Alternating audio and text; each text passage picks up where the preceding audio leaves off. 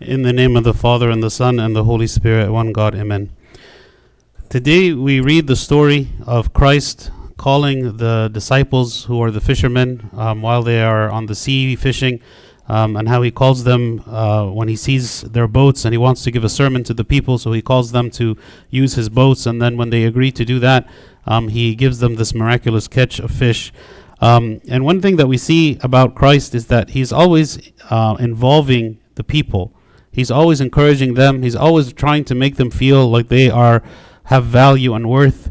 And though he could do everything by himself and does not need the help of any person, but he's always trying to seek us to cooperate with him and to be involved with him in the service. It says he got into one of the boats, which was Simon's, and asked him to put out a little from the land. And this is the same man who's able to walk on the water.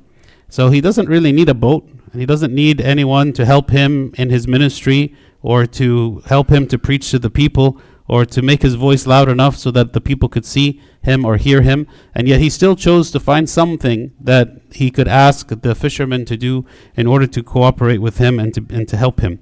Um, and also, we see that he uses people who are by no means the most important people.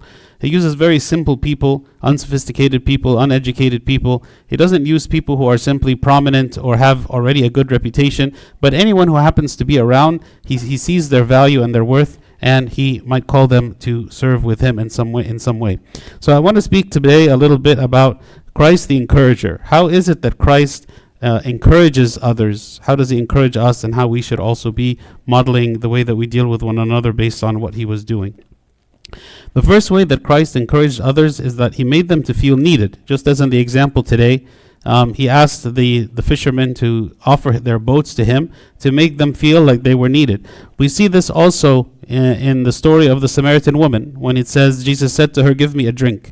It's, of course, it wasn't needed for Christ to, to need a drink from her or to ask her to be the one to give him the drink, but he went ahead and asked her instead of doing it himself or asking his disciples to do so.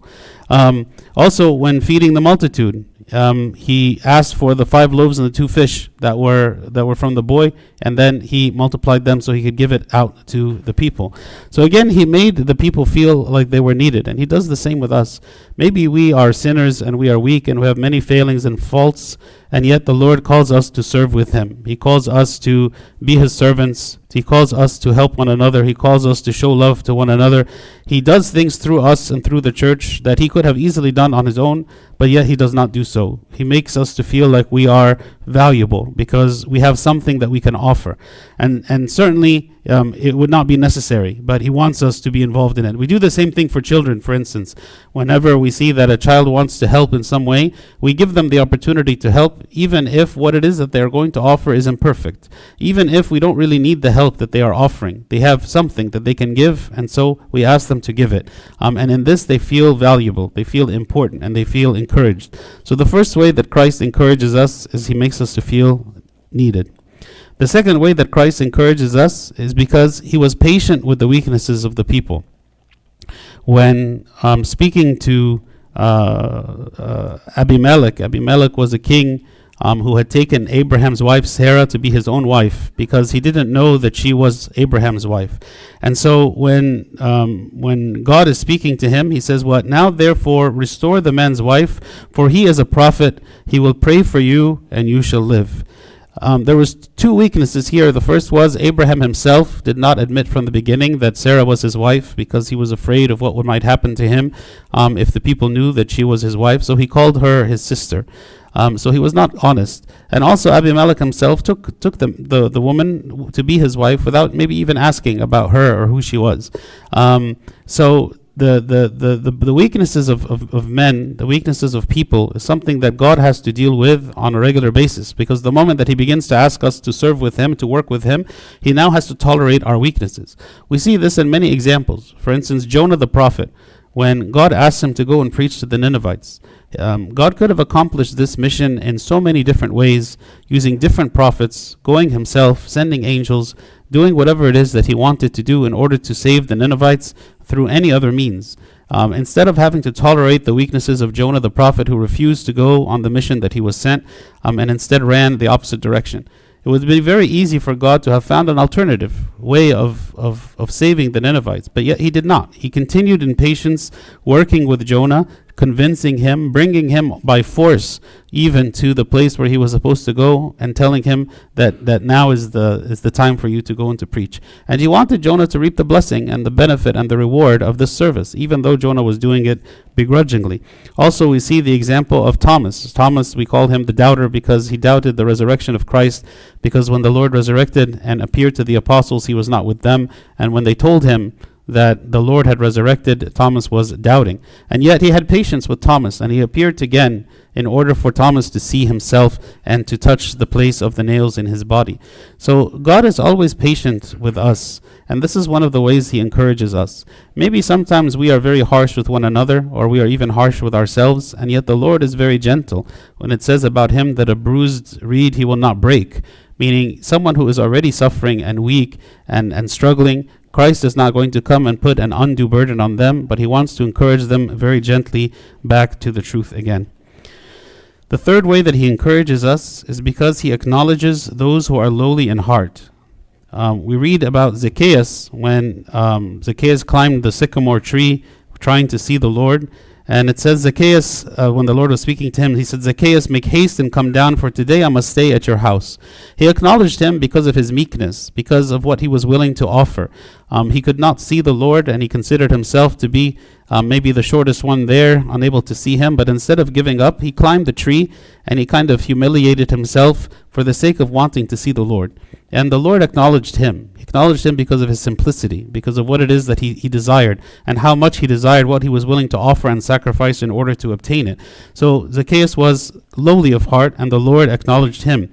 Um, also, when the sinful woman, the adulterous woman, came into the Pharisee's house and, and fell down at his feet, at the Lord's feet, and washed his feet with her hair, he says about her, Therefore I say to you, her sins, which are many, are forgiven, for she loved much. And he defended the woman in front of the Pharisee and in front of the guests that were there. And we read about her even till this day, of how the Lord is acknowledging her faithfulness and the love that she had for him and the true repentance that she was offering. So he acknowledges those people who are lowly in heart, those people who are weak, those people who um, have suffered, those people who are trying to make an effort to offer repentance, to return again, to offer something good. He acknowledges them and he wants to, to make uh, a path for them to return again to him. Also, he chooses those who are not well regarded. In 1 Corinthians chapter 1, it says, But God has chosen the foolish things of the world to put to shame the wise. And God has chosen the weak things of the world to put to shame the things which are mighty. And the base things of the world and the things which are despised, God has chosen, and the things which are not, to, to bring to nothing the things that are. Meaning, what God wants to demonstrate His glory in the world. And the way He demonstrates His glory is by using vessels and tools and people who would otherwise be unable to accomplish the things that He is accomplishing in them. So that when the people see them, they will say, How is it? That this is being done through these people. The apostles, for instance, were known to be uneducated. And, and the people marveled, saying, How is it that these men can do the things that they're doing and they can preach the way that they're preaching, even though they are uneducated and even illiterate? And then it became clear that what they were with Jesus. That's what, what the scripture says, they were with Jesus. So they recognized that the ability that they had did not come from themselves, but became wi- from the Lord whom they were with. So God chooses the foolish things, the weak things, the meek things, chooses the, the people who maybe otherwise had no potential, and He makes them to be the greatest of all when He says the first will be last and the last will be first, and to demonstrate the glory that He has and what He is able to accomplish through them. We see, for instance, St. Peter the fisherman. Um, again, no one would have expected him to be the one chosen to be an apostle. Matthew, the tax collector. Again, tax collectors were despised at the time, and, and nobody would have thought again that he would be the one to usher into the kingdom of God. Mary Magdalene, who was a very, very prominent saint, um, the Lord cast out of her seven demons. She heard the, her path of life completely changed at her calling. Maybe many people would have said these people are not worthy to be chosen, and they see no potential in them, and so they would not have been they would not have been picked. I remember attending one time uh, a sermon by His Eminence in the in the monastery, and he was speaking about Saint Moses the Strong, and how maybe if Saint Moses the Strong, with the sinful life that he had at the beginning, if he were to try to join one of the monasteries um, in Egypt today, that he would be rejected because the people would look at him and say, This is not a man who could become a monk. This is not the type of life of a person who is worthy of monasticism because he is a sinful man and he is in bondage of all kinds of sin. And yet we see in the story of St. Moses his sincerity of heart and how he had a true repentance and how he came and became a saint. So for us, we look at this example and we see about the about God, how merciful He is, and how much of an encourager He is. Just because someone is living in sin doesn't mean that they do not have potential again to return. Another way that He encourages uh, He encourages the people is by defending sinners. He says, um, he says, those who are well have no need of a physician, but those who are sick. Meaning, who is it that I came for? I did not come for those people who are who are healthy, but I came for those people who are sick. And that's why the people who were the ones most uh, affected by his message on earth during his incarnation were the lowly people, were the sinful people, were the tax collectors and the harlots and the sinners and the thieves. All of these people were the ones who were the most affected by him because he was the only one willing to encourage them, willing to lift them up, willing to give them what no one else was giving them, which is a second chance, which is to accept their repentance, this to make them feel worth worthwhile and that there was something good in them. So he defended them. Also, the woman who was caught in adultery, he said, What? He who is without sin among you, let him throw a, a stone at her first. He wanted to protect her and to defend her. He stood in front of the people and said, No, you are wrong about her. You are wrong about the people who are sinful. They have potential and they have worth and they have value and they are good. And he says the same thing to all of us. Maybe th- those of us who struggle in sin and we find ourselves maybe feeling shame or guilt all the time because of the sins that we commit, feeling that we do not have any value or that we are be rejected by God. Actually, God maybe is the first one to stand and to defend us against Satan, who is the accuser the one who accuses us of what it is that we have done, the Lord comes and says, No, I have washed their sins away.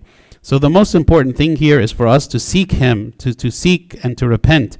Because these people who received forgiveness from the Lord, they were not those who were prideful, who defended their sin, who defended their actions, who considered themselves to be right with everyone else to be wrong, but they were the meek, like the tax collector who beat his chest and was not willing to look up to God, but considered himself to be a sinner. He is the one who went home justified, and not the Pharisee who was simply boasting about his accomplishments and about his righteousness. So those people who are the first to enter the kingdom of heaven are those who are willing to offer a pure repentance, and the Lord not only accepts them, but He defends them. the sixth way that, the, that Christ was an encourager is that He gave hope to sinners. Even from the very beginning, when Adam and Eve fell into sin against God and they were rejected from the Garden of Eden, the very first thing that the Lord did for them is He made tunics for them. Uh, he made he made clothes for them. He didn't say you deserve punishment. You deserve the worst thing that can happen and I reject you completely and I will not help you in any way and whatever it is that you get you deserve. He said, "No, I will make you tunics of skin, so at least you will be clothed." You know, in the garden they were naked. In the garden they did not feel any shame. In the garden they had no need for clothing. And yet now, because they had fallen into sin and, and shame entered into them, they felt naked and exposed, and so they wanted to cover themselves, which is why they covered themselves with fig leaves.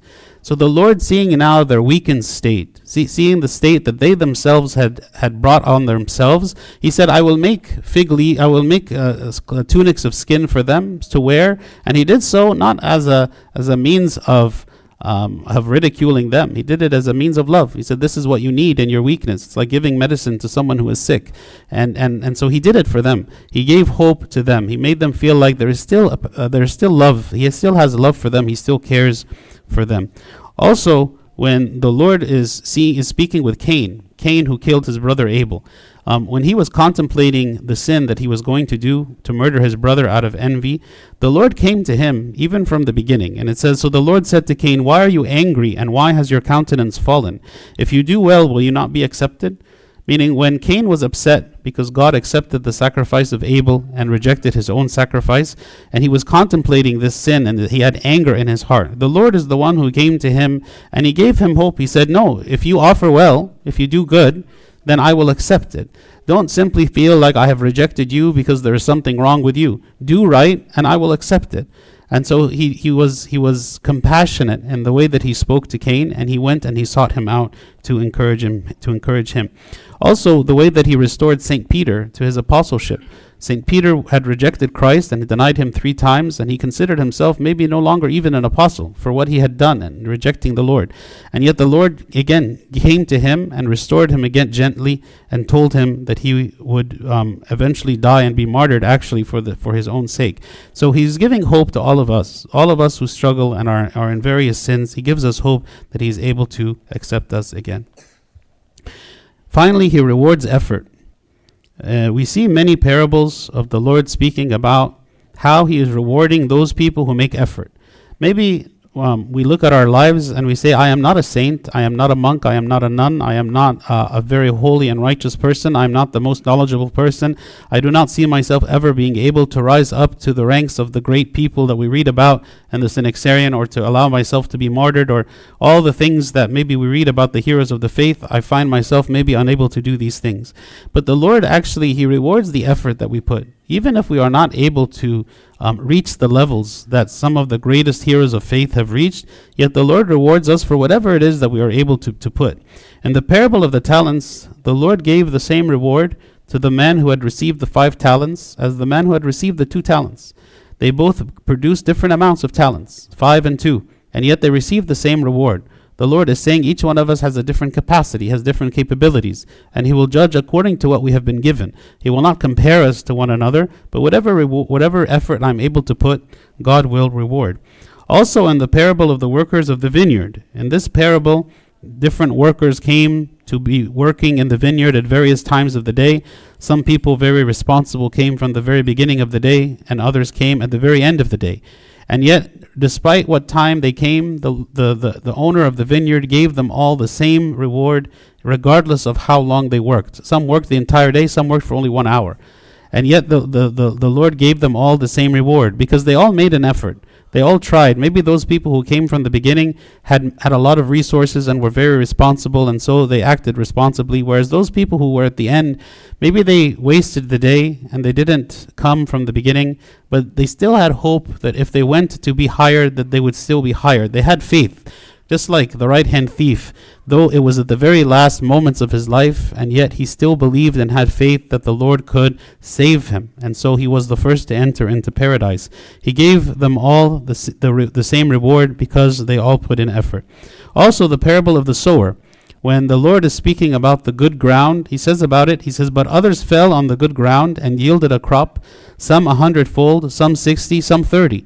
Meaning, meaning even the good ground is not one way. You can have good ground that yields yields 30 fold. You can have good ground that yields 60. You can have good ground that yields 100. We don't all yield the same. We don't all have the same capacity. We don't all have the same accomplishments. And yet the Lord still considers it all good because we all made an effort and tried to do something good.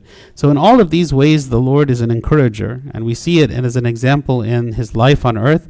And he calls us also to encourage one another and to serve one another and to not be quick to judge, but to always lift up those people who are fallen. So, just to recap, we spoke about seven reasons or seven ways that the Lord encourages us. The first is he made the, the people feel needed, he, he, he, he sought to include the people whom he met with him in his ministry and not simply to do everything on his own. Two, he was patient with the weaknesses of others, even though it was maybe a hindrance to the ministry by involving people like Jonah the prophet or others in the ministry, and yet he still did so because he wanted to encourage them and support them. Three, he acknowledged the lowly of heart, like Zacchaeus, and he saw his meekness, and so he acknowledged him and made a special effort to go and to eat at his house. The fourth is he chose those who are not well regarded. Those people who would glorify him the most would be the ones who um, had the least that they themselves offered themselves. They they did no one had no one would have considered that they had any potential, and yet those are the ones he chose. Five, he defended the sinners and he defended them against those people who were attacking them. Six, he gave hope to the sinners and he made them feel like there is always a path of return, there is a path of repentance. And finally, he rewarded the effort even of those people who did not do everything perfectly and yet he still gave them the same reward. So may God grant us to receive encouragement from Christ and to see his mercy, his love, his kindness to us, and also to share it with one another. And glory be to God forever. Amen.